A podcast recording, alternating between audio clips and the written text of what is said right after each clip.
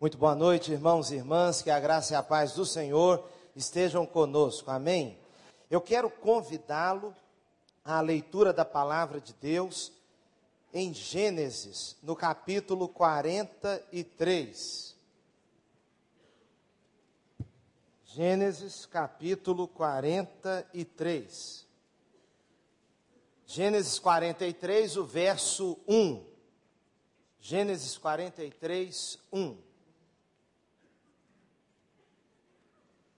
Sabe que esse negócio de diga para a pessoa que está do seu lado, esse negócio pegou mesmo, né? Antigamente a gente não dizia nada. Mas já que pegou, diga para a pessoa que está do seu lado, Deus vai te abençoar muito.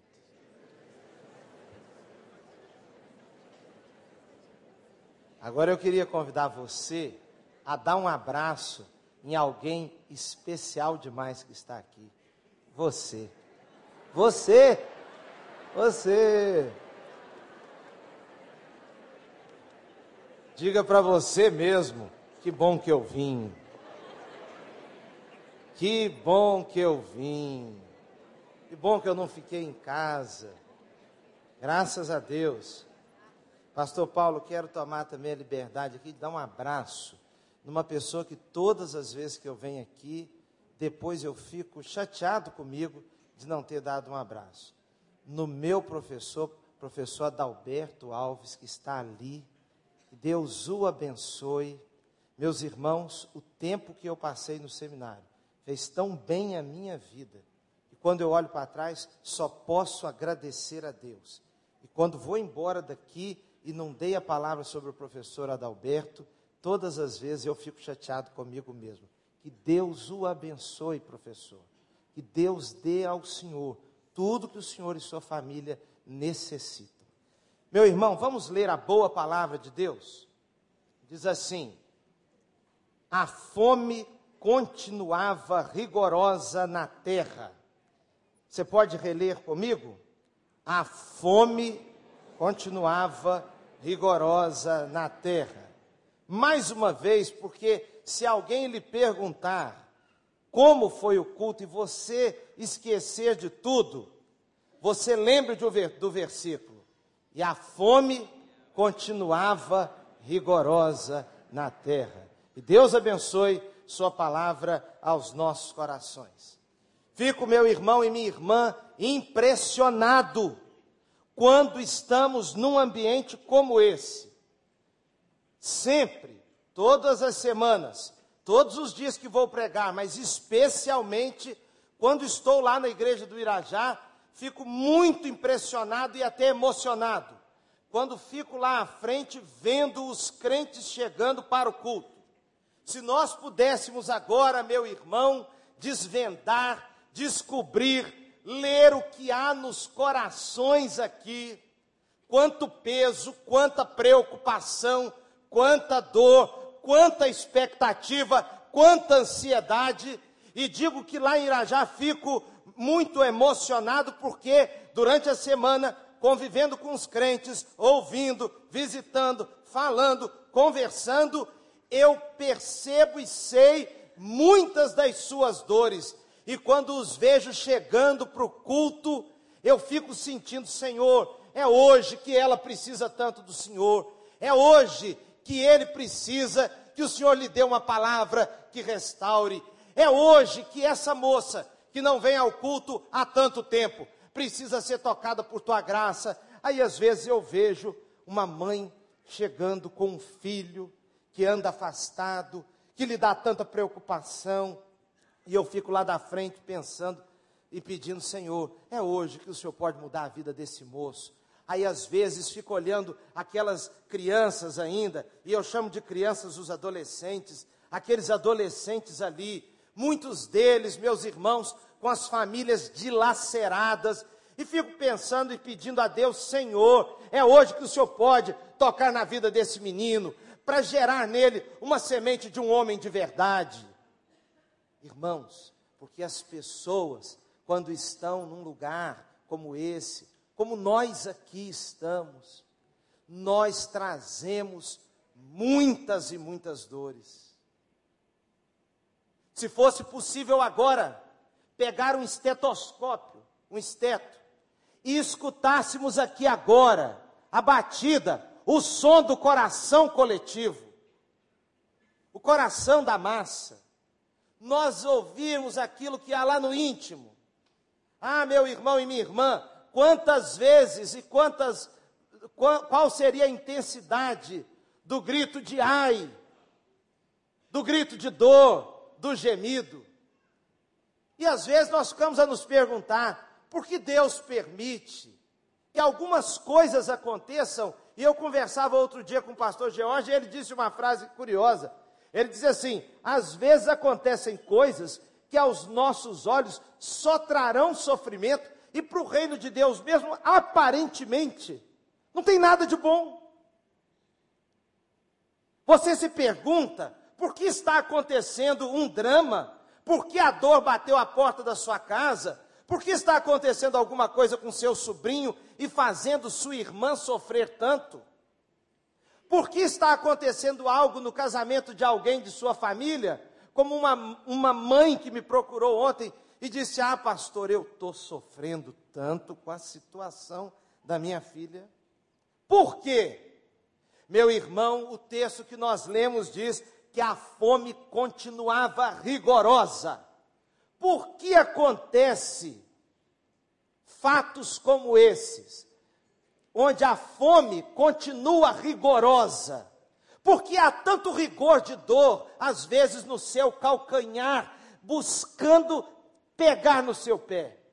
Outro dia, eu saí para fazer uma caminhada, os irmãos estão observando que eu tenho um porte muito atlético, e aí eu fui fazer uma caminhada e decidi caminhar do lado de fora lá do condomínio. E eu queria desbravar o recreio. Olhei assim para uma rua que eu não conhecia e disse, eu vou entrar nessa rua aqui. Quando chegou no fim da rua, eu vi que para um lado era sem saída, mas observei para os dois lados sem saída, mas no fundo da rua havia um, um portão grande, um muro, e vi uma área enorme. E disse, eu vou, eu vou caminhar aqui nessa área. É até bom que eu vou conhecer isso aqui. Daqui a um tempo isso vai estar cheio de casas, eu vi as placas, imobiliária tal, telefone para não sei aonde, vendo, aluga, não sei o quê, alugar, não, vendo. Tinha nada lá para alugar. Quando eu entrei e comecei a caminhar, de repente eu escuto um latido. E aí o latido me chamou a atenção, é claro, e eu olhei na direção. E ao mesmo tempo, simultaneamente, aquele, ao olhar, os latidos se multiplicaram. E eu vi quatro cachorros. E você sabe que todo lugar tem o comandante. O comandante foi o do primeiro latido e ele estava na frente e os outros soldados atrás. Irmãos, aqueles latidos chamaram a atenção de mais três cachorros que estavam do outro lado lá. E de repente, meus irmãos, sete latidos. Sete latindo. E então, é, rapidamente, porque o nosso cérebro funciona numa velocidade incrível, né? Eu pensei, vou correr. Porque a caminhada pode se transformar também numa corrida. Às vezes faz até melhor para a saúde, não sei. Mas naquele momento eu calculei que aqueles cachorros iriam me alcançar antes, não tinha lugar nenhum para subir, não tinha nada. E eu fui andando para trás e olhando os cachorros. E eu me lembrei do meu pai. E quando me lembrei do meu pai, eu me lembrei de uma vez que meu pai estava com peso nas costas, subindo uma ladeira para entregar uma mercadoria num lugar. E vieram alguns cachorros correndo na direção dele. E meu pai fez um movimento assim. E eu fiz o movimento assim. Eu e quem foi criado na roça e os cachorros sabem o que isso significa. Se você acha que não tem nada a ver, é porque você é cosmopolita. Esse movimento é o movimento de pegar uma pedra e para atacar. Não tinha pedra nenhuma ali também não. Só encenação. Mas, meus irmãos, quando eu abaixei, rapidamente, tudo isso, o raciocínio, lembrança do pai, tudo isso, tudo em oração. Porque nessas horas, meu irmão, você começa a clamar. E eu abaixei, quando abaixei pela graça de Deus, aqueles cachorros são caipiras. Eles pararam todos. Os do lado de cá, e depois eu abaixei de novo, olhando para os de cá, e eles pararam também, e voltaram.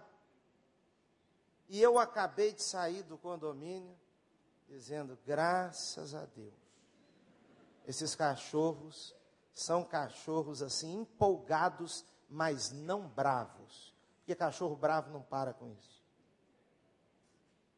Meu irmão, às vezes vem um problema na sua direção e você faz um sinal. E você está confiado que aquilo vai adiantar. Mas esse tipo de problema continuava rigorosa. Esse, esse não. Esse é pitbull, é rottweiler. Esse é outro tipo de situação. Não é uma brincadeira, uma, um telefonema que você dá um blefe e resolve. E a pessoa acredita, mordeu a isca. Não. Agora é problema mesmo. Por que situações assim? Eu queria, meu irmão, chamar-lhe atenção sobre oportunidades de um tempo de fome. Oportunidades em um tempo de sofrimento. A fome continuava rigorosa e você precisa prestar atenção na história que eu lhe contarei, mesmo que você já saiba. A história aqui, o texto está dentro do contexto da vida de José, da família de Jacó. Jacó era pai de doze filhos, incluindo José. Mas José era preferido do pai. Os irmãos de José enciumados, e ciúme, ciúme é coisa que a gente deve tirar da vida da gente, porque é capaz de fazer uma desgraça. Os irmãos enciumados pegam José, o filho mais novo, e o vendem como escravo para o Egito. Pegam a roupa do moço, molham a, a roupa do moço com o sangue de um animal, voltam para casa, entregam a roupa ensanguentada ao pai e dizem para o pai, papai, esse aqui, essa daqui é a roupa do José, é essa mesmo. Algum animal feroz o dilacerou no caminho. O pai chora a morte do filho. O filho é vendido para os egípcios. Ele vai parar na casa de um homem chamado Potifar. Da casa de Potifar sofre uma grande injustiça e vai parar na prisão. Na prisão acontecem coisas ali sobrenaturais. E José sai da prisão para ser governador do Egito. Ele interpreta um sonho que Faraó tivera. E ele dá a interpretação do sonho e Faraó percebe que aquele moço era um moço muito sábio. E diz, esse homem tem que administrar o Egito na época da fartura e na época da crise. A época da fartura veio e José administrou, recolheu aquilo que podia recolher, guardou. E agora vem uma fome sobre a terra. Os irmãos de José, que o haviam vendido, estão agora junto com o pai. E a fome é geral. Essa é a primeira etapa da fome. Eles então sabem que no Egito há comida. Eles vão ao Egito buscar comida. Quando chegam no Egito, são levados à presença do governador, que é o irmão deles. Eles não o reconhecem. Ele reconhece todo mundo. E ele diz para os irmãos dele, vocês estão aqui como espiões da terra. Vocês, na verdade, querem espionar para contar nossos segredos, invadirem o Egito e saquearem o Egito. Eles disseram, nada disso. Somos todos irmãos, do, filhos do mesmo pai. E ele pergunta, mas tem algum outro? Tem um caçulinha. Tratava-se do Benjamim. Que José, quando saiu de casa, não, Benjamim ainda não era nascido, era o irmão caçula que ele não conheceu. E ele então, numa conversa com os irmãos, ele começa a apertar daqui e dali, e diz assim, vocês só voltam para casa se deixar um aqui. porque isso deve ser mentira de vocês. Deixaram lá Simeão, Simeão fica preso, os outros voltam, quando chegam em casa sem Simeão, contam a história para o pai. Jacó, já idoso, diz: que é isso, vocês estão acabando com a minha vida, tirando meus filhos, já foi José, agora Simeão. E eles disseram o seguinte: para voltar lá, o homem disse que tem que levar Benjamim. Por que, que vocês foram dizer para ele que existia o tal do Benjamim? E eles disseram: mas nós iríamos adivinhar? Ele começou a perguntar se nosso pai era vivo ou não, perguntou se tinha mais alguns irmãos, fomos apenas respondendo aquilo que ele perguntava. E ele disse: de jeito nenhum, vocês tiram Benjamim de perto de mim. Mas a fome continuava rigorosa. A fome continuava rigorosa. E meus irmãos, quando o problema aumenta de patamar, a gente tem que abrir mão de algumas coisas. E aí Jacó diz assim: se a situação está tão crítica, daqui a pouco morre todo mundo aqui, vamos tentar, vai com Benjamim agora de volta para lá. E quando Benjamim chega lá com os irmãos, o José reconhece: olha o Benjamim, manda preparar um almoço que ele queria almoçar com os irmãos dele. Ele não, os irmãos ainda não sabem que ele é José. Os irmãos tremem de medo quando são chamados à casa do José, do governador. Eles chegaram a pensar: ele vai nos tornar a, tornar a todos nós escravos dele. E aí eles chegam ali trêmulos de medo. O José começa a conversar de novo com eles, olha o Benjamim e pergunta: e o pai? O pai está vivo. E uma emoção toma o seu coração. Ele sente uma vontade de chorar. Ele vai num lugar sozinho e chora, lava o rosto e volta. Quando volta, diz aos irmãos: eu sou José.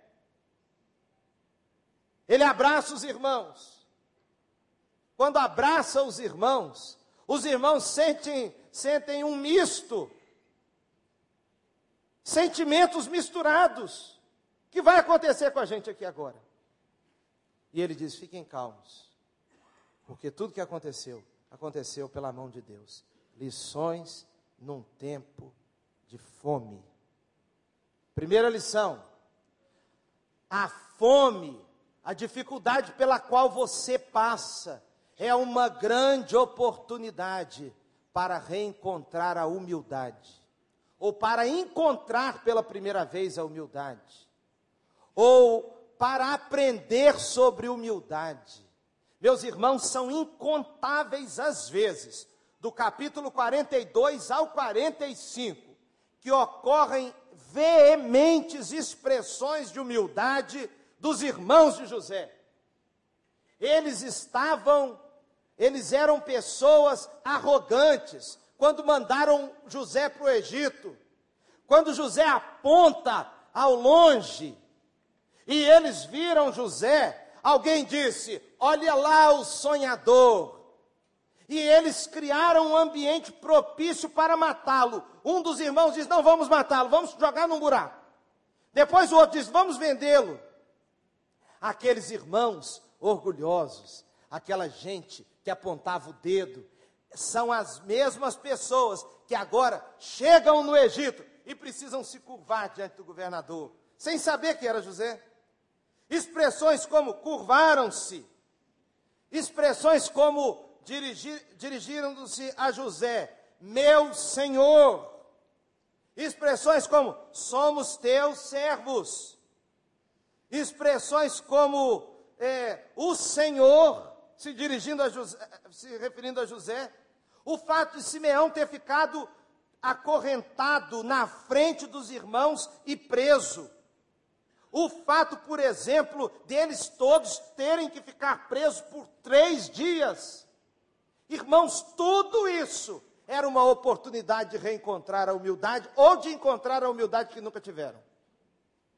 Eu não sei se você já parou para perceber como as conquistas da vida podem em si mesmá-lo. Como as conquistas da vida podem tornar você cada vez mais orgulhoso. Eu não sei se você já parou para perceber que às vezes o que Recriança chama responsável por João Henrique Vaz, meu filho,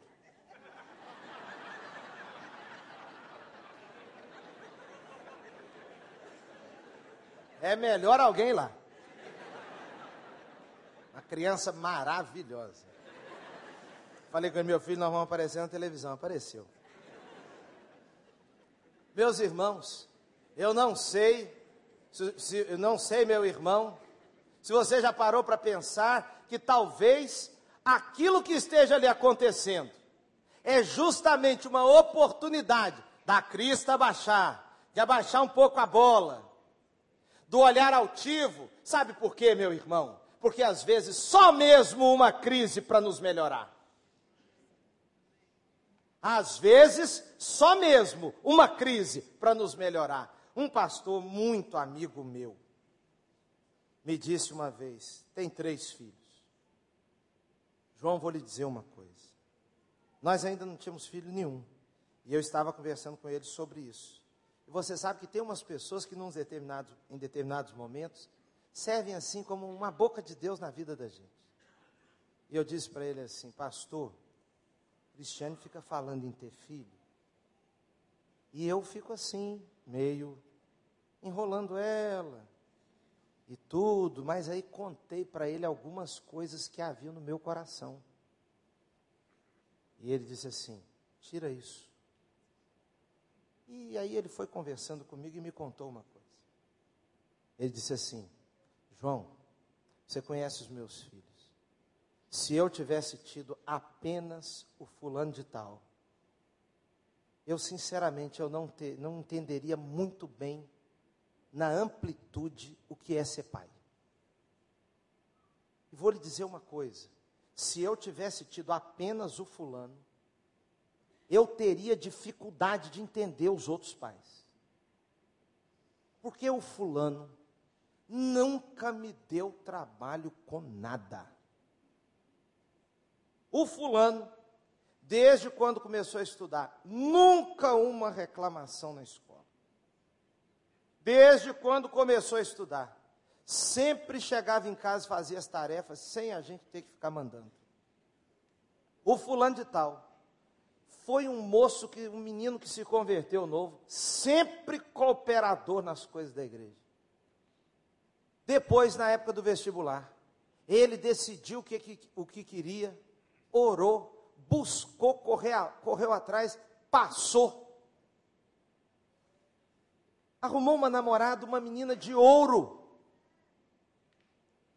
Se casou com ela, os dois, um casamento assim lindo.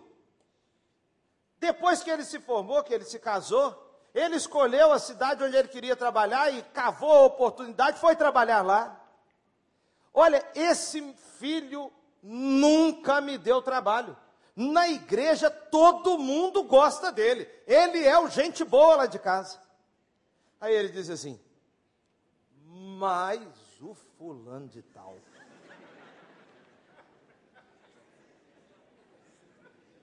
O fulano de tal, esse me levou para a oração.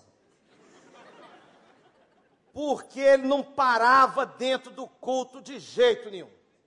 Arrumava briga onde ia. Ruim para estudar. E pá, e pá, e pá, e pá, e pá. E aí ele disse, e a filha assim, assim, assim. A situação assim, assim, assim, assim. E ele falou comigo, se eu tivesse tido um filho, eu olharia para os outros pais com certo orgulho. E eu pensaria dentro de mim, ele que não sabe criar. Porque lá em casa, lá em casa não tem isso. Meu irmão, alguns de nós casamos bem, outros casamos mais ou menos, e outros casamos mal. É, mal mesmo. Vamos ser sinceros. Às vezes alguém que casou bem recebe um elogio e tem a coragem de dizer assim, mas eu soube escolher. Soube nada, meu irmão? Soube não. Você olha para algumas ex-namoradinhas suas e você, quando encontra o povo da meia-idade, é assim.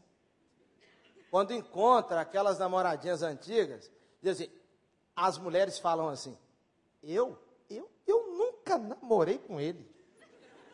Aí o pessoal, não, mas eu lembro. Não, aquilo foi só um, foi uma coisa tão rápida que não dá nem para contar como namoro, namoro, namoro mesmo. Mas na época você ficou apaixonado e daria tudo para casar com ele. Você teria feito errado. Foi a misericórdia de Deus que entrou no seu caminho. Mas às vezes é necessário, meu irmão, que você olhe para o seu trabalho.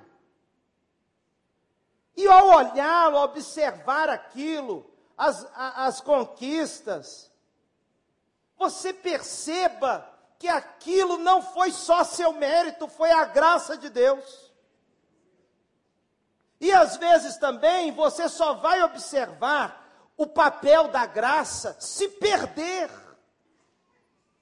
Se perder aquele bom emprego, se perder a capacidade, a facilidade de pagar condomínio. Se perder a facilidade, porque nós vivemos uma luta permanente. Agora, às vezes é necessário que chegue a crise para lembrar quem você é. Ou seja, você é muito importante. Você é uma pessoa de valor, mas por outro lado não é nada. Não é nada. Irmãos e irmãs, outro dia, uma irmã nossa da igreja foi aos Estados Unidos fazer uma visita aos filhos. Chegou lá, foi internada. Dias e dias internada. Vai a filha e o genro encontrar a mãe e a sogra. Ela faleceu. Aquela luta, meus irmãos, nos Estados Unidos para lidar com essas coisas. Para preparar sepultamento ou não, vai levar para o Brasil, não vai. Decidiram cremar e trazer para o Brasil. E vamos nós lá, numa terça-feira de tarde, a, a Sulacap, no Jardim da Saudade. E estou eu e o genro, algumas pessoas da família, e vem o genro com a bolsinha. Então abriram lá a sepultura, um ano depois do sepultamento do marido dela, nós estávamos colocando aquela caixinha com as cinzas ali. E eu olhando aquilo ali e pensando, é isso aí. Quem somos nós? Você acha que trocou o carro esse ano? Talvez fosse bom voltar a andar de um ônibus. Talvez fosse bom trocar o porcão pela aquela barraca com pastel de carne e caldo de cana, para reencontrar a humildade. Ah, meus irmãos, diz que aqui a nossa área, aqui é a área dos emergentes. Eu tenho medo disso, meus irmãos. Eu tenho medo da emergência, entendeu?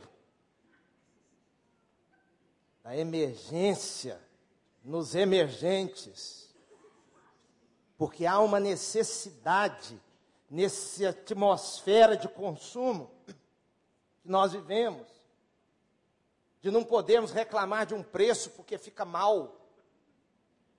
Fui comprar um melão, meu amigo.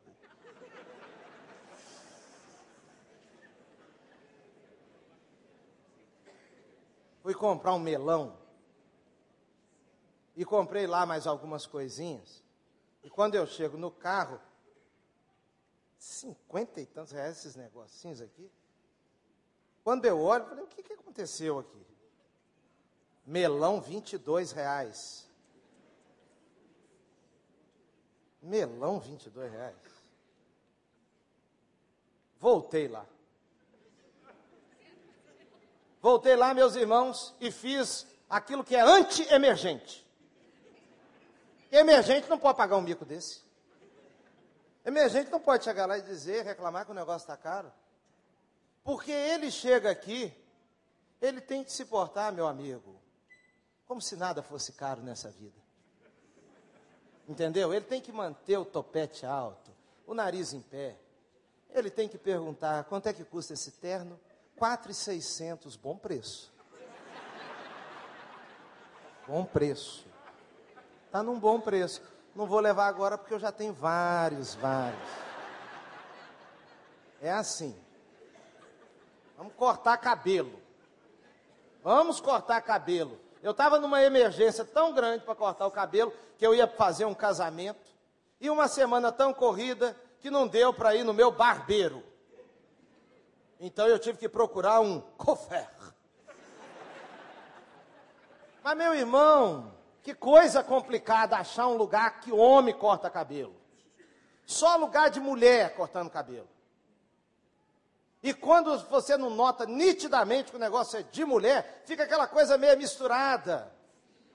E eu gosto de cortar cabelo naquele lugar de homem, entendeu? Cortar cabelo. Aquele lugar que custa assim uns oito e cinquenta corte, sete.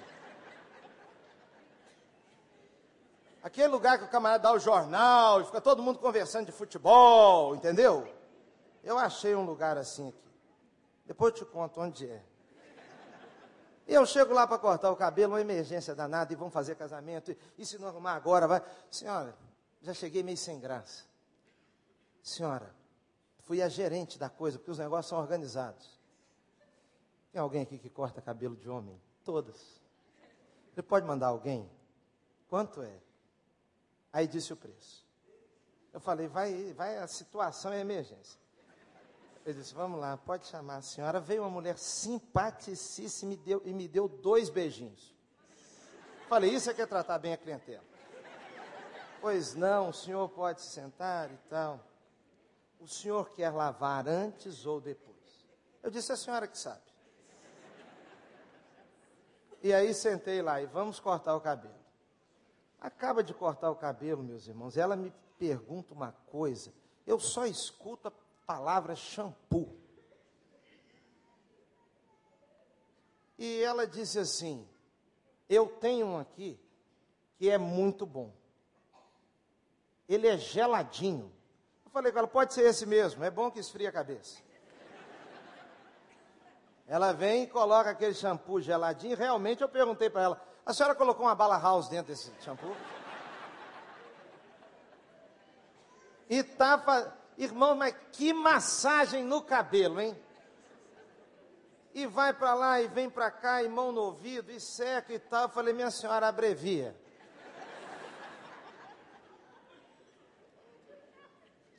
Quando eu levanto para pagar, a mulher tinha me dado um preço. Aí ela falou outro valor. Eu disse, não, mas ela me disse tanto. Irmãos, até esse diálogo para um emergente é constrangedor. Porque a pessoa acha assim, não, entrei, eu pago o que for. Não é assim? Pois é. Estou lá e a mulher disse assim, não, é o shampoo. O shampoo acrescentou à conta mais dez reais. Irmãos, dez reais não vai salvar ninguém de nada. Não me fará mais pobre, nem ela mais rico. Mas eu fui obrigado a dizer para ela, minha senhora, shampoo em qualquer lugar que se corta cabelo, está incluído. Ela ficou até constrangida, porque aquele geladinho não valia dez reais. Ela disse assim, não cobra dele não. Meu irmão, você perdeu a noção. Foi ficando tão ensimesmado, que vai achando que não pode demonstrar nenhuma fraqueza, não pode nada. Você passou naquele concurso e tem que olhar para os filhos, como se você fosse superior, não sabe mais pedir perdão. Chega na igreja com ar de comandante. Vai participar de alguma coisa, não sabe mais. Falar uma palavra de graça. Daqui a pouco, meu irmão, alguém vai levantar a ideia de que, por exemplo, serviços como do Recriança tem que ser terceirizado. Tem que contratar uma empresa. Porque a turma não pode mais ter a humildade de cuidar de crianças dos outros. Porque isso é meio humilhante. Talvez você esteja passando por algumas situações na sua vida. E só está passando porque Deus está permitindo para que você cresça. Mas há uma outra lição, uma outra lição que eu acho muito bonita aqui no texto. é que quando a fome aperta, a fome é uma oportunidade de reencontrar o passado. É isso mesmo. Os irmãos de José o largaram nas mãos de uma caravana do, de egípcios e levaram para casa uma notícia falsa, uma mentira. E agora eles imaginavam que jamais re, iriam reencontrar o irmão, que jamais teriam que tratar com ele olho no olho. Mas agora é hora de olhar nos olhos do passado, como aquele caso daquele homem que se converteu e, acabado o culto num domingo à noite, saiu do templo e foi procurar o telefone da ex-mulher. E com, encontra o telefone da ex-mulher com a ex-cunhada e liga para ela e diz assim: por favor, eu precisava do telefone da sua irmã. Mas que é isso? Não, por favor, não quero brigar, não quero nada, eu preciso do telefone dela. A ex-cunhada dá o telefone, ele liga para a ex-mulher. A ex-mulher atende o telefone e ele diz: eu preciso falar com você. Olha, eu não sei se vai ser conveniente, já estou vivendo uma outra situação, você sabe, nós nunca mais conversamos, eu tenho uma outra pessoa, inclusive ela está aqui, chame a outra pessoa, por favor, ao telefone. O que, que você vai dizer para ele? Não, fique absolutamente tranquila. Ela passa, meio titubeando, preocupada, mas acabou passando o telefone para o atual marido. E ele diz: fulano de tal, eu estou ligando com todo respeito. Eu sou fulano, o pai da cicrana, que está aí com você, que você está criando. Eu queria te pedir permissão para ir aí, eu me comprometo, não quero causar nenhuma dificuldade, eu não quero é, criar nenhum problema para você, eu estou lhe pedindo autorização para ir à porta da sua casa. E se você pudesse fazer o favor de sair com a sua esposa e com a minha filha, que eu reconheço que a essa altura também é sua filha. O homem aceitou. Ele pega o carro e vai à porta da casa da ex-mulher. Chegando lá, ele olha nos olhos da ex-mulher, a quem ele dissera há anos atrás, quando a menininha era ainda de colo, e ele disse para ela: nunca mais ligue para mim, eu não quero saber de você. E a mulher disse: e a nossa filha? Ele disse: ela, eu não sei, eu sei que é sua filha, não sei se é minha filha, se vira. A mulher foi criando aquela menina durante os anos, dando tudo de melhor, com a, com a colaboração dos pais, dos avós. Agora ele chega lá e tem que olhar nos olhos dela, aquele que ele sabe, aquele que sabe que a deixou em situação difícil. E ele diz para a mulher: eu queria lhe pedir perdão. Eu sei que a essa altura te pedir perdão não vai tirar de cima de você as muitas vezes, no dia dos pais, que você teve que explicar para ela alguma coisa difícil de explicar, porque eu não estava perto. Eu queria te pedir perdão, sabendo que não vai adiantar as muitas vezes que você lutou sozinha para comprar uma madeira para essa menina e eu sumi.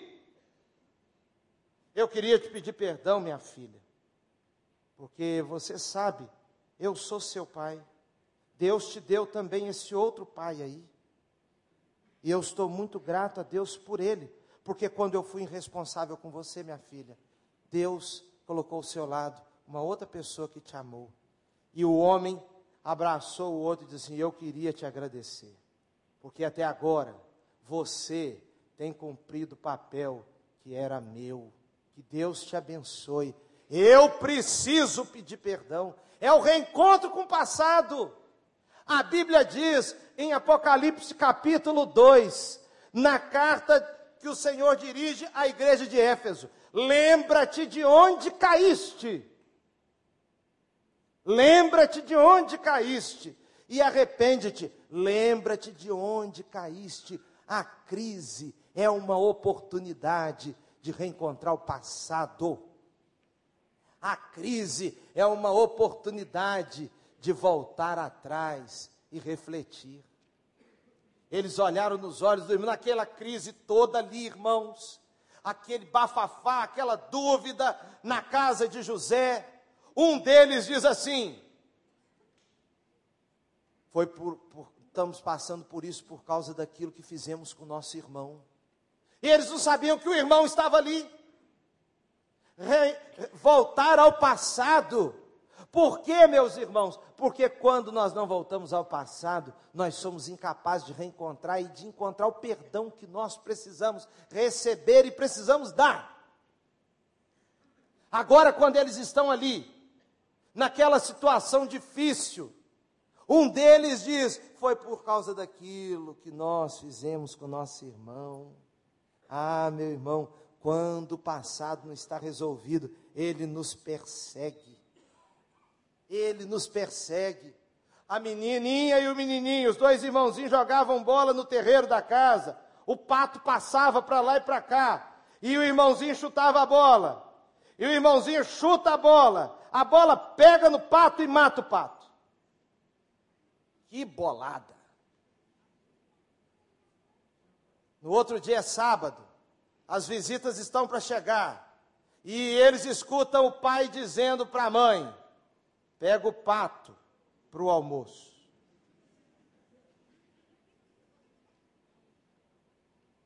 E aí a mãe começa a procurar o pato. E eles estão escutando de pato, de pato, de pato, e nada. A mãe diz para a menina: vai arrumar o quarto antes que a visita chegue. A menina vira para o irmãozinho e diz: vai arrumar o quarto antes que a visita chegue. Ele diz: eu não arranjo quarto, isso é trabalho de mulher. Ela diz: olha o pato. Ele vai lá e começa a esfregar o chão. Daqui a pouco a mãe diz: minha filha, faz isso assim, assim. Ela diz: irmãozinho, faz isso assim, assim. Ele diz: não faço não, já arrumei o quarto. Olha o pato. Daqui a pouco a mãe diz: vai fazer isso assim, assim. Ela já olha para o irmão e já diz: olha o pato, ele já vai. Até que chega uma hora que ele chama a mãe e diz: mamãe, a senhora não vai encontrar o pato. Eu chutei a bola e matei o pato. Meu irmão, o que está lhe perseguindo, nós trazemos, irmãos. Não sei se é no subconsciente, no... no inconsciente, no hiperconsciente, no egoconsciente. Que consciente é esse? Que nós trazemos as coisas que ficaram lá. E aí nós vivemos, irmãos, um ressentimento. Ressentimento. Ressentir. Sentir de novo. Eles precisavam, e José precisava, que a fome se abatesse, para que Deus criasse uma história, para trazer os irmãos até ele, para que ele poder, pudesse doar o perdão. Crises que estão acontecendo em, em, nas vidas de pessoas ao seu redor, Deus pode estar permitindo, para que você abra seu coração, e dê perdão, e dê amor, e faça algo de diferente. Eu gosto daquela música: não tenho tempo para viver com ressentimentos, quando penso que Ele me ama. Ele me ama. Reencontrar o passado para pedir perdão, reencontrar o passado para consertar. Mas meu irmão e minha irmã, quando nós olhamos para o texto, eu fico maravilhado, sabe por quê? Porque o texto mostra que o tempo de fome é um tempo de aperfeiçoar a responsabilidade. Então, o tempo de fome é um tempo do irresponsável se tornar responsável. Os irmãos pegam José e colocam ele num buraco. Depois dão ele, pro, vendem para os egípcios. É o irmão mais novo. Só que agora o quadro mudou. Tem outro irmão caçula na história. Tem Benjamim. Mas agora é tempo de fome. Agora tem o pai em casa. Agora eles precisam voltar com a comida. Agora tem um governador que diz assim: se não aparecer com um menino mais novo aqui, não vão sair daqui.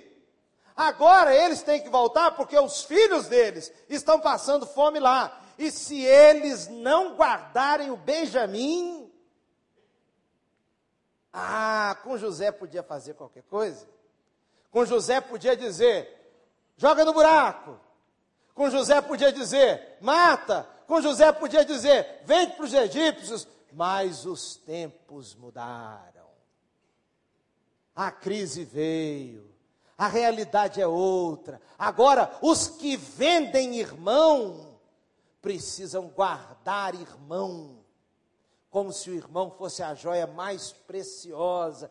Todo cuidado com Benjamim. Quando chegaram lá na frente do governador, do José, e alguém olhava para o Benjamim, olhava para o José. E se esse José quiser que o Benjamim fique, misericórdia, como é que voltamos sem o menino para casa? Agora todo mundo, aqueles que desprezaram José, tem que guardar Benjamim. Na vida é assim. Aqueles mesmos meninos, aqueles mesmos filhos, que vão dilapidando o patrimônio do pai, da mãe. Aquele que vai tratando a empresa como qualquer coisa. Nos tempos das vacas gordas, aqueles que dizem para o pai, porque a meia-idade, meu irmão, tô nela. Aquele meninão que acorda amanhã, segunda-feira, às dez, e levanta se esticando devagarzinho, e nem sai da cama direito, já liga para ela, e bate aquele papo. Aí ela pergunta, vai lá no centro da cidade? Ele diz, estou esperando o trânsito melhorar. E cedo não adianta. O pai dele, às oito, já está na Presidente Vargas. O pai dele, o pai dele, o pai dele é outro homem, meu amigo. O pai dele que foi construindo aquilo ali assim, ó, na unha. O pai dele que chegou para o Rio de Janeiro do Ceará, começou a vender panela. O pai dele, o pai dele que andava assim, ó.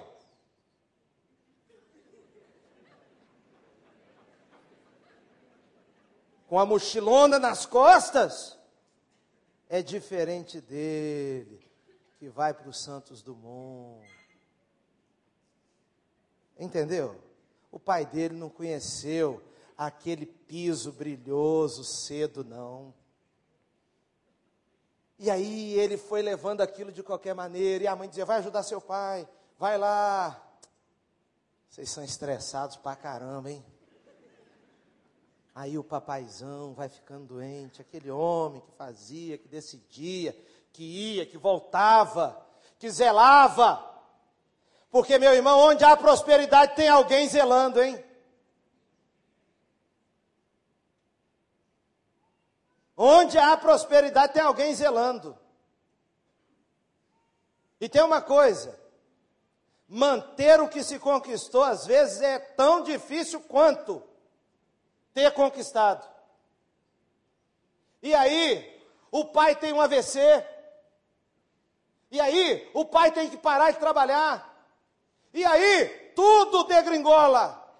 Mas agora, veio o tempo da fome, ele tem que pegar aquele emprego, aquele, que ele antigamente diria assim, vale a pena trabalhar com isso.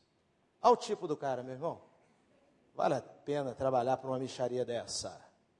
Ele tem uma voz. Agora não, ele está tendo que fazer assim. Rapaz, me ajuda lá. Pelo amor de Deus, estou pedindo a Deus aí. Me ajuda lá. E o cara disse para ele assim, olha, posso te dar um emprego lá, cara. Eu estou até sem graça, são setecentos reais por mês. E ele diz assim, não, tá legal, tá beleza. Sabe por quê? Porque o tempo da crise é tempo de fazer a gente mais responsável. E meus irmãos, eu disse sobre o negócio da meia-idade aqui, quem vem conquistando as coisas devagarzinho, passa a ter, em vez de simples responsabilidade, passa a ter, na verdade, um verdadeiro estresse. Meus irmãos, eu estou com medo de mim mesmo. Vou lhes contar uma história aqui. Diz que o culto aqui pode acabar às onze horas. Irmãos, essa semana eu fui no Engenhão. Engenhão. Então, vamos ao Engenhão. Então, todos os dias ocupado, tem quinze dias. Estou recebendo a visita de um sobrinho que está aqui comigo. E, e aí, quinta-feira, era a única noite que eu não tinha compromisso. Olha, vou levar meu sobrinho no Engenhão. E vamos para o Engenhão. Ligo para um amigo. E pergunto para o amigo, é hoje mesmo que o melhor time do Brasil vai jogar? Ele diz, é hoje mesmo. Falei, que horas? É nove horas. Como é que é o negócio de ingresso e tal? Como é que chega lá? É, por onde? Qual portão que entra? Não sei o quê. E ele diz assim, eu também vou. E ele diz, vai levar o, o Igor? Falei, vou. Ele diz, eu vou levar meus filhos. Os filhos, uma de dez, um outro menorzinho e uma piquititinha. E aí eu falo com a Cristiane, Cris, ele vai com os três. Se a Manu souber que nós fomos lá, que aquelas crianças foram e ela não foi, aí eu disse, vou levar também.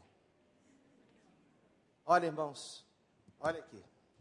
Minha filha, olha só, eu e o Igor vamos num lugar que seria melhor você nem ir. Você podia ficar com a mamãe aqui e tal, daqui a pouco. Vocês vão aonde? Num lugar aí, coisa de homem. Não, mas é aonde? No, no Engenhão. Ah, eu quero ir. Aí eu disse para ela assim, minha filha, então olha só, papai vai pensar. A gente vai ficando tão complicado, né, irmãos? Aí, uma certa altura, ela disse, então tá bom, eu vou levar, vou levar, vamos levar e tal. Minha filha, preste atenção numa coisa. Lá não dá para ir no banheiro. Olha para mim, filha, você quer ir num lugar que não dá para ir no banheiro? É lá. Porque lá tem dois banheiros, o de homem e de mulher. No de mulher, papai não pode entrar e nem passa pela cabeça de papai te levar no de homem. Não, mas eu vou. Então, na hora de sair de casa, eu disse, vamos aonde? Ao banheiro. Ao banheiro aí. Quando eu chego no pedágio, eu disse, eu vou no banheiro mais uma vez. Parei, fui lá no cantinho, poderia levar minha filha no banheiro? Pois não. Chega lá no pedágio. Minha filha, papai faz cadeirinha? Não precisa, não, não, papai faz. Foi no banheiro. Minha filha, preste atenção, lá no Engenhão, não pode ir no banheiro. Vamos nós para o Engenhão. Eu, meu sobrinho e a minha filha. Chegamos lá, meus irmãos, aquele, aquela muvuca para comprar o ingresso, etcétera. Eu ligo para ele. Já chegou? Não, estou no trem na altura tal. Falei, está trazendo todo mundo? Todo mundo para ver o Mengão. Todo mundo. Sabe que lá em casa todo mundo gosta do Mengão. E eu lá, na fila, vem para cá minha filha, vem para cá, vem para cá, vem para cá, vem para cá, vem pra cá, não segura aqui, não, não, não. Não olha para lá não, não olha para lá não, não olha para lá não. Porque tinha gente beijando na boca, gente derramando cerveja, gente falando palavrão. E, não, não, não, fica aqui, fica perto do papai. Perto do papai, papai, papai, papai. Numa certa altura eu falei, vou pegar essa menina no colo. Porque meus irmãos tinham uns candidatos a vereadores lá que levaram umas mulheres hiper provocantes, sem roupa para lá, para distribuírem os santinhos. Todo mundo olhava para as mulheres. E nós estávamos ali, eu não olha não, minha filha, não olha não, o que o homem está fazendo não é legal e tal, lá. Chega o meu amigo com as três crianças. Mengo, Mengo. A criancinha mais nova aqui, ó, na cacunda. Cacunda. Se a Cristiane estiver me ouvindo falar cacunda, vai dar problema. E aí, ele lá. Mengo. E as crianças dele, uma aqui, rindo à vontade, as outras no chão, brincando, e o menininho brincava para lá, para cá, e eu vou lá e compro o ingresso para todo mundo, tal, tal, e vamos entrar, minha filha, perto do papai, perto do papai, filha, perto do papai, e ele assim, ó, e já vai entrando Matheus pela ponta direita, e ele colocava o nome nos filhos, ele, fi, irmãos, e aí a menininha ria, aí ele, é a primeira vez da Gabi, no, no, aquela alegria total. Eu olhei aquilo, falei, vou botar a minha também nas costas, e fui fingindo que eu estava relaxado.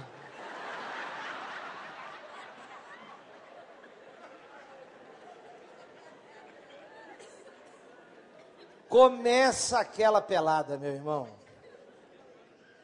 Senta um cidadão na nossa frente, mais o filho. Mas o camarada estava achando que aquilo era mesmo importante. Porque você sabe que tem um pessoal que acha que aquele negócio do futebol que está acontecendo, aquilo ali é importante mesmo. Você entendeu? E que tem uma ligação direta com o que ele está falando, com o ouvido do juiz, com o ouvido do técnico, com o ouvido do jogador. Ele acredita naquilo mesmo, meu irmão. E depois vem alguém me criticar porque eu vou na igreja. E o camarada xingava, eu dizia assim, minha filha, filha, filha, filha, não liga não, olha para lá. Filha, senta mais para cá. Um sujeito atrás de mim, irmãos, começava toda hora a dizer assim, que desagradável. E ele falava com os jogadores do Flamengo, fulano de tal, que como você é desagradável, cara. E a gente lá em cima, lá na ponta do Engenhão. E o camarada com aquela comunicação, o outro xingando o juiz, perguntando se ele largou o cartão em casa. E acompanhado do discípulo dele, o filho dele, que imitava o pai. Entendeu? Aquele homem, blá, blá, blá. Daqui a pouco eu olhava aquele pateta daquele menino.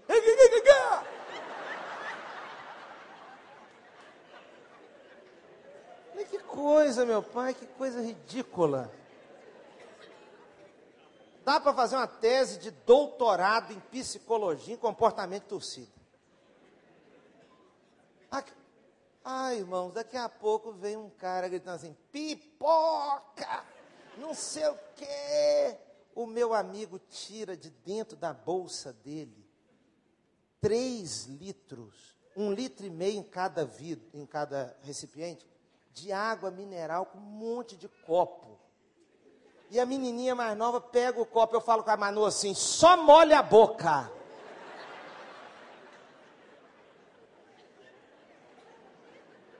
Só molha a boca. O camarada dos biscoitos se aproxima e ele diz assim, quer o quê, fulano, pro menino? O menino, um pacote de pipoca, a outra, um pacote de pipoca. Depois aquele negocinho de, de milho, aquele que tem aquele cheirinho de vomitar de gato. A outra criança quis aquilo. E aí, meu irmão, ele virou para a Manu e falou assim, vai querer o quê? Eu falei, ela não quer nada. Porque isso tudo dá sede. Ela falou assim, eu estou com fome. Foi comendo aquela pipoca de um, o negocinho de, de, de milho do outro, e pipoca e tal, e daqui a pouco... mais água, mas, irmãos, para resumir a história, na hora do intervalo, o que aconteceu? Batata. A menininha disse assim, pai, quero ir no banheiro. E eu falei, não fala nada, Manu. A Manuela vira para mim e diz assim, pai, olha só que ponto a gente chega. Pai, pai, ir no banheiro é uma coisa normal.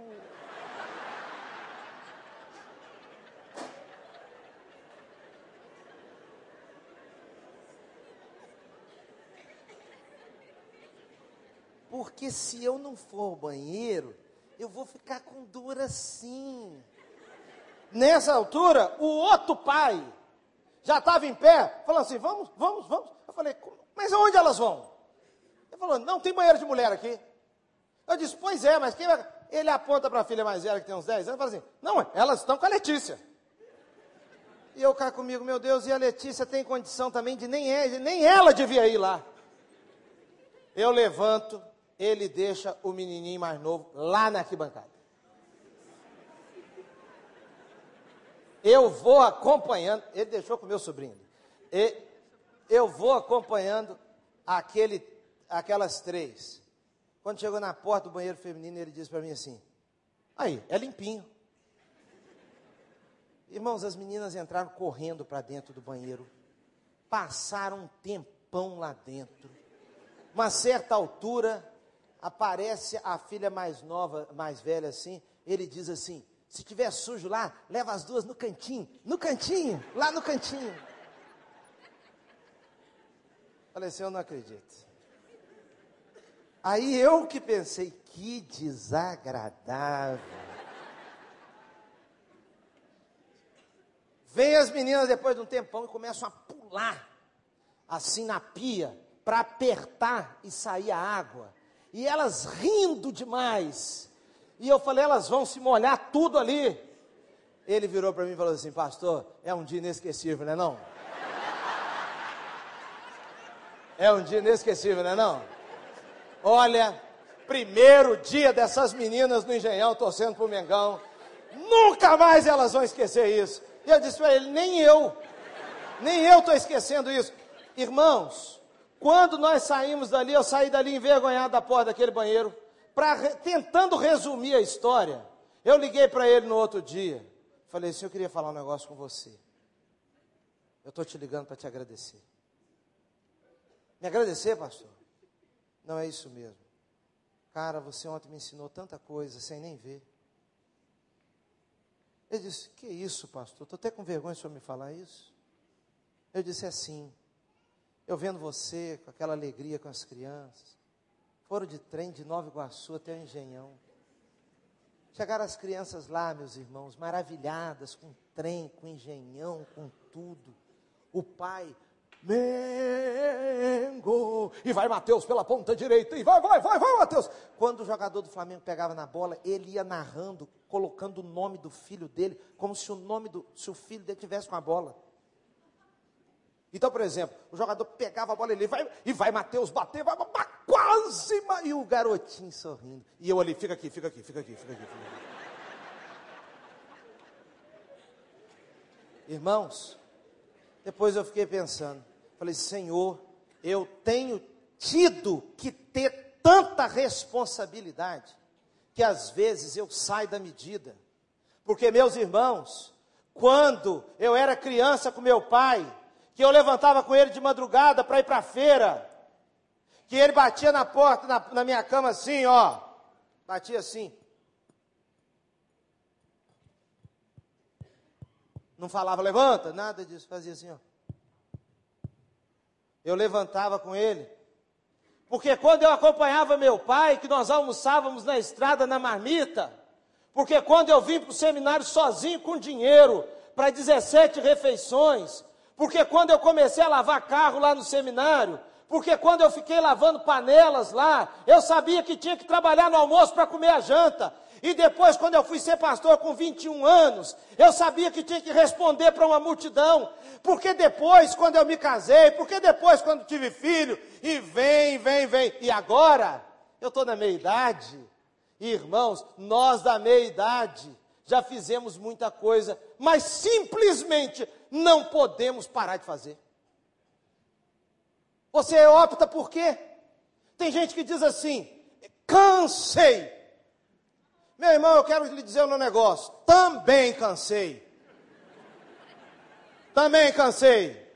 Só que isso não significa muita coisa. Cansei e eu mesmo tenho que virar para mim e dizer assim, amanhã é segunda-feira e eu continuo sendo pai, continuo sendo marido, continuo sendo pastor e vamos para frente. E hoje um irmãozinho da igreja teve lá, um, não sei se uma revelação, se orou, ficou até trêmulo, começou até a chorar, pastor, preciso falar com o senhor, por favor, um lugar reservado, abriu a Bíblia lá no livro de Reis, e começou a falar comigo, parecia que estava pregando para uma multidão, porque meu servo, eu te digo, que o Senhor me diz na tua palavra, e começou a falar, irmão, daquele estilo penteca mesmo, e disse para mim assim, porque meu servo, a palavra de Deus te diz, que a tua caminhada ainda é demasiadamente longa. Ah, é a palavra de Deus lá para o Elias. O Elias estava cansado daquela situação toda, quis deitar. Deus deu um toquinho nele e falou assim, acorda Elias, porque a tua caminhada ainda é demasiadamente longa. Oportunidade de ter novas responsabilidades, de aperfeiçoar a responsabilidade. Talvez você tratou o seu casamento como coisa qualquer. Outro dia uma pessoa disse para mim, que estava chegando numa igreja, e escutou uma mulher dizendo assim, ó, livre, livre, livre. O pessoal falou, o que, que aconteceu? Saiu meu divórcio, livre. Aí, meus irmãos, o maridão que estava lá pedindo a ela, pelo amor de Deus, não me deixa, não, nunca tive outra mulher, não sei o quê, não sei o quê, não sei o quê, não sei o quê. Cansei, ela falou com ele. Camarada, resolveu fazer um negócio, não estou aconselhando alguém fazer não, tá? Ele, depois de uns dias lá, apareceu com uma mulher. Quando apareceu com uma mulher, essa que estava dizendo, livre, livre, correu para o culto de oração. Pastor, pelo amor de Deus, pastor, ele arrumou outra. Eu já vi isso muitas vezes, irmãos. Sabe por quê? Vai tratando o negócio como coisa qualquer, depois é a hora. Fala assim, benzinho, você quer janta? Benzinho, você está tão cansado. Relaxa, estou aqui com você. É hora de mudar. Mas eu queria chamar a atenção para uma outra coisa. O texto, meus irmãos, mostra que a fome continuava. E foi um tempo, meus irmãos, daqueles meninos contemplarem a provisão e soberania de Deus. Lá no capítulo quarenta e cinco, no verso três, quando José se revela, o texto no verso três diz assim, quarenta e cinco, três, então José disse a seus irmãos, eu sou José, meu pai está, meu pai está vivo, mas os seus irmãos ficaram tão pasmados. No verso quatro, cheguem mais perto. Quando eles se aproximaram, eu sou José, seu irmão, aquele que vocês venderam para o Egito. Agora não se aflijam, nem se recriminem. Irmãos, lá no verso nove, José diz assim, voltem depressa, meu pai. Assim diz, assim diz o seu filho José, Deus me fez senhor de todo o Egito. Vem para cá, não te demores. Deus me fez, Deus me fez. No verso oito, diz assim, assim não foram vocês que me mandaram para cá, mas sim o próprio Deus. Meu irmão, quando chega uma crise, quando chega uma fome, uma dificuldade, é a hora, é a hora de aprender sobre a providência e a soberania de Deus. Ah, minha filha, isso que aconteceu, não foi você, foi Deus que, que, que permitiu isso. Meu filho, foi Deus que permitiu isso. Você acha que tem acontecido alguma coisa na sua vida fora da permissão de Deus? Irmãos, é a hora de perceber que Deus é soberano, que Deus vai lhe mandar o maná. Que Deus vai lhe mandar o maná, que Deus vai lhe mandar o recurso, que Deus vai lhe dar a bênção, que Deus vai suprir a necessidade da sua família. Na hora da dificuldade, é a hora que cria o quadro, o contexto, o pano de fundo para o milagre acontecer. Meu irmão, se o irmão, se a irmã está passando por uma hora muito difícil, comece pela fé a agradecer a Deus o milagre que virá, porque Ele não vai te abandonar. Deus não vai te abandonar.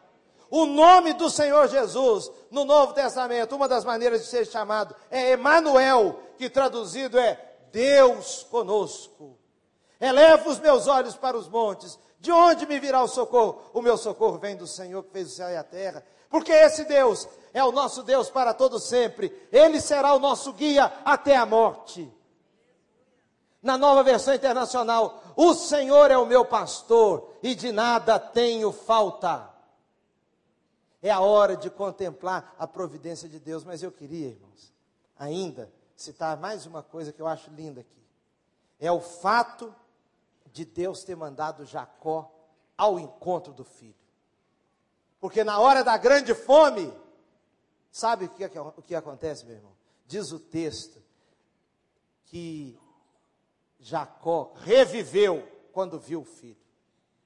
Jacó o quê? Reviveu quando viu o filho. No meio da crise, da fome, pinta o inesperado, surge a surpresa de Deus. Ah, como é bom acreditar em Deus, como é bom ter fé, como é bom crer no Evangelho, porque o Deus inesgotável, O Deus que não para diante de uma fome humana, não é paralisado por ela. O Deus que intervém na crise da sua família é o Deus que pode trazer um momento novo e fazer muitas coisas que morreram reviver. Na sua família, momentos de dores que vocês estão passando, Deus pode te surpreender ainda esse ano, meu irmão. Deus pode te surpreender amanhã. Deus pode te surpreender até o final deste ano. Deus pode abrir uma porta, e Jacó já não pensava mais em encontrar o filho, mas se não for a fome, ele não reencontra o filho, mas Deus manda a fome, e ele encontra o filho. Essa situação, ou as situações da vida, elas servem, meus irmãos, para criarem oportunidades de Deus, para nos surpreenderem. Eu tenho um amigo pastor, chama Jeremias Pereira, e ele me contou uma história engraçadíssima. Diz ele que estava pregando na igreja dele e falou assim: meu irmão, tome uma atitude de fé. Tinha lá ouvindo uma irmã da igreja que estava com um grande desejo, estava até envergonhada, porque as pessoas ficavam chamando ela de encalhada, não sei o quê.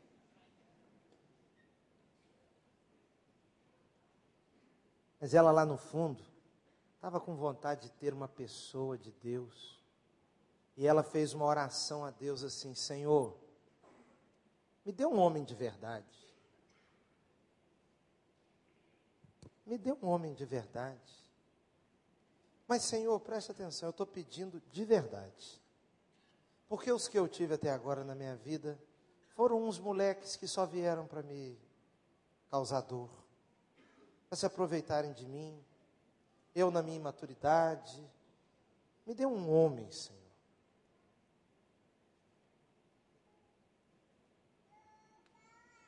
Ela foi para casa e ficou com aquilo no coração.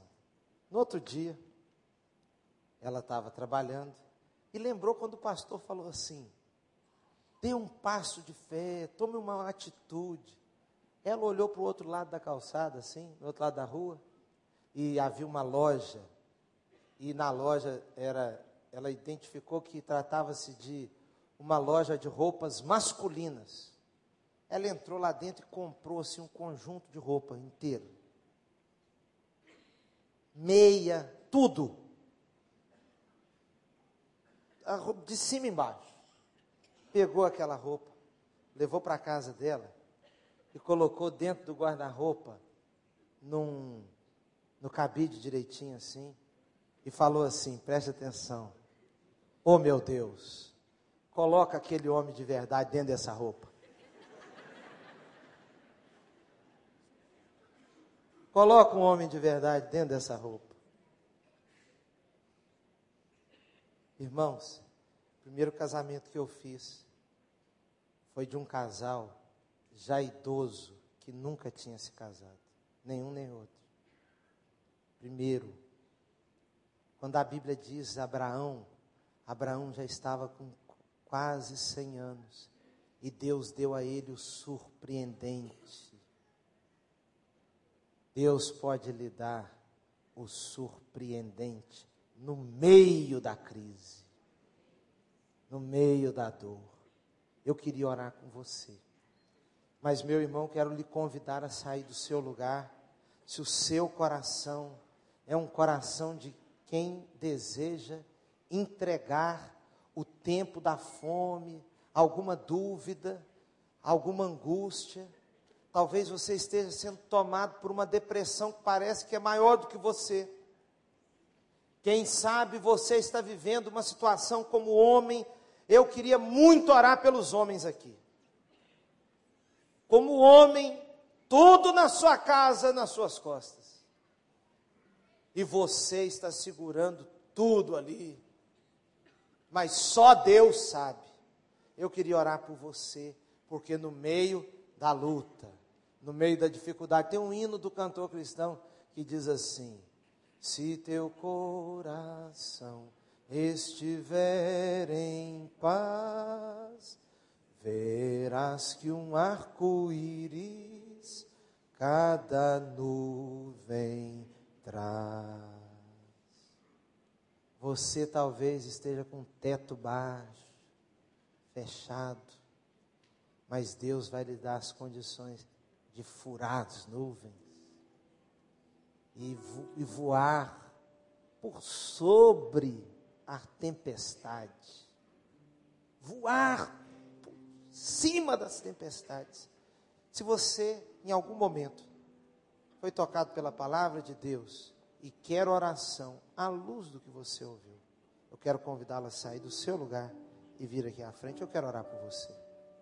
Pode vir, sem nenhum constrangimento, viu? Muitas vezes, nós lutamos, em primeiro lugar, é contra o orgulho mesmo. Talvez você tenha sido assim, desenvolvido uma, uma característica de não demonstrar fraqueza nunca, que até sair do lugar e vir aqui orar, você já criou uma resistência tão grande que você começa a pensar, o pessoal vai pensar que eu estou em crise, o pessoal vai pensar não sei o quê, o pessoal vai pensar não sei o quê. Meu irmão, todo mundo aqui é carente, todo mundo aqui, não há ninguém aqui suficiente não, a nossa suficiência está no Senhor. A Bíblia diz, pela graça de Deus, eu sou o que sou.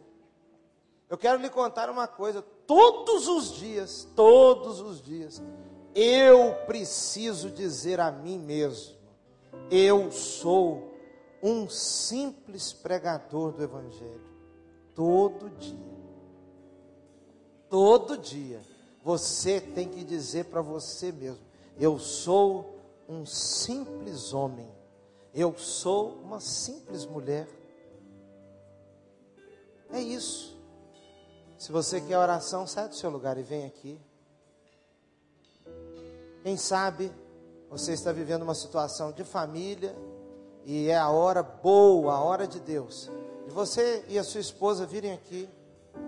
Talvez você, mãe, está perto de um filho, de uma filha e quer convidar o seu filho, sua filha, para vocês juntos orarem pela situação que abateu a sua casa, que abateu a vida de alguém. Pode vir, em nome de Jesus. Vamos cantar, Robson.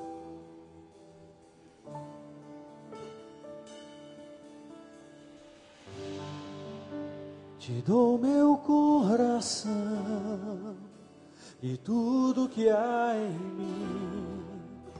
Entrego meu viver por amor a ti, meu rei.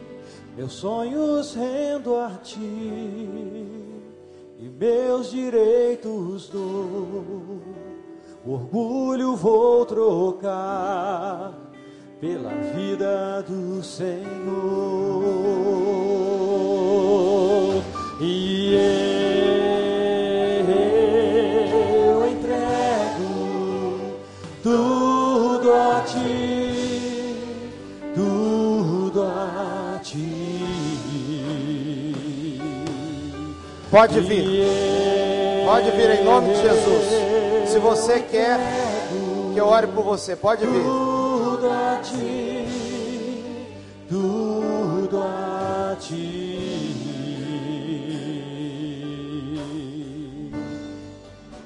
Eu canto esta canção, te entrego a ti, Jesus, e o que o mundo dá eu deixo aos pés da cruz, por conhecer a ti, a teu nome dar louvor, sentir tua alegria, partilhando tua dor. E eu entrego, e eu entrego tudo a ti.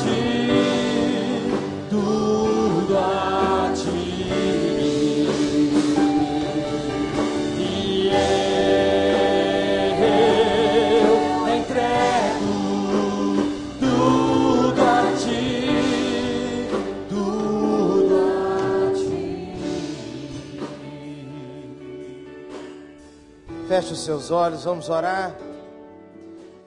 Senhor, grande é teu nome em toda a terra, infinito é teu amor, infinita é tua graça, e a tua miseric- as tuas misericórdias não têm fim.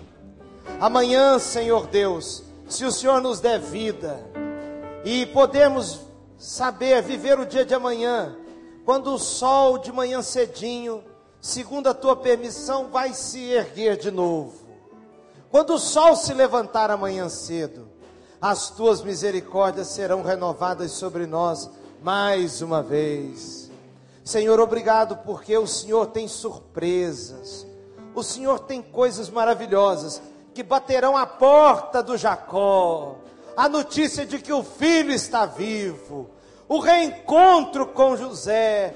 O Senhor, por tua misericórdia, ó Senhor, dê isso a essa mulher, a esse homem, a essa menina, a esse menino que estão aqui. Senhor, traz um renovo, revivendo, fazendo reviver a alma, Senhor. Nós pedimos que o Senhor espalhe esperança, que o Senhor dê forças, e que no meio da fome, no rigor da crise, cada um olhe, Senhor, e perceba a tua soberania, o teu favor incomparável. Em nome de Jesus que nós oramos, amém e amém.